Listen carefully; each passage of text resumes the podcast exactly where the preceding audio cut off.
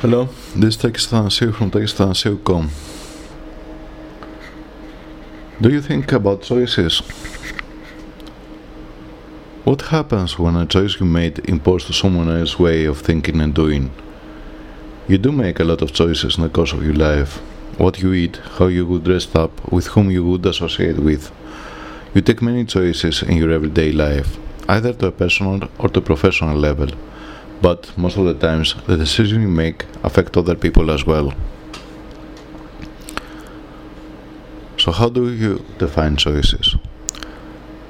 Choices can be many things. You define choices in a certain way, way while I define choices in a different one. In any cases, choices are decisions that bring results to your life and to the life of other people. Generally, a choice consists of a mental decision of judging the merits of multiple options and selecting one or more of them. A choice can be made between imagined option, what would I do if, or a choice made between real options and followed by the corresponding actions. But defining a choice with the correct way does not mean that you have made it. Most people avoid the choices out of fear or due to their Ah, inadequacy to cope with the problems a choice might bring. What choices should we make? Choices. Some are good, some are bad, but you cannot take them back. You have to honor them.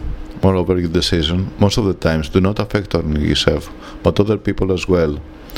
For this reason, you should be very cautious not only on how you decide, but also on the effect you might bring and to whom.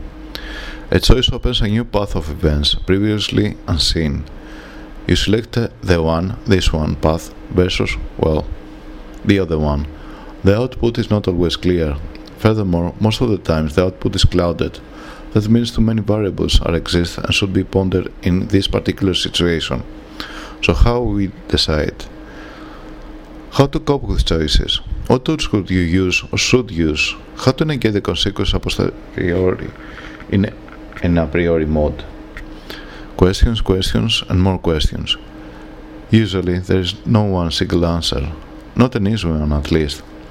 Think a little bit about the tailor who saw the emperor's clothes. Other known story. Moreover, think if you can about the emperor. Here's the phrase, the emperor is naked. You know the story, but not the feeling. Not of the emperors, not even of the tellers. Who of the two is more devastated? How he, the emperor, or and the teller can cope with what happens? choices. There are methods, of course, to help you decide better, faster, more efficient. But ultimately, choices are the result of goals.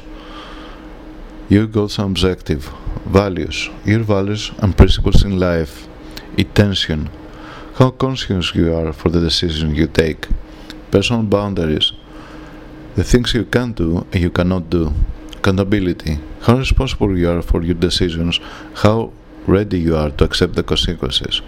Envi environment, in what place, environment, condition you take your decisions, and finally, time, how available time you have to make the choice. Choice is a way of knowing your path and how far you have drifted apart from your chosen way of life. This is the reason they should be made in a way that honors you, the people they affect, and the life you have chosen to live.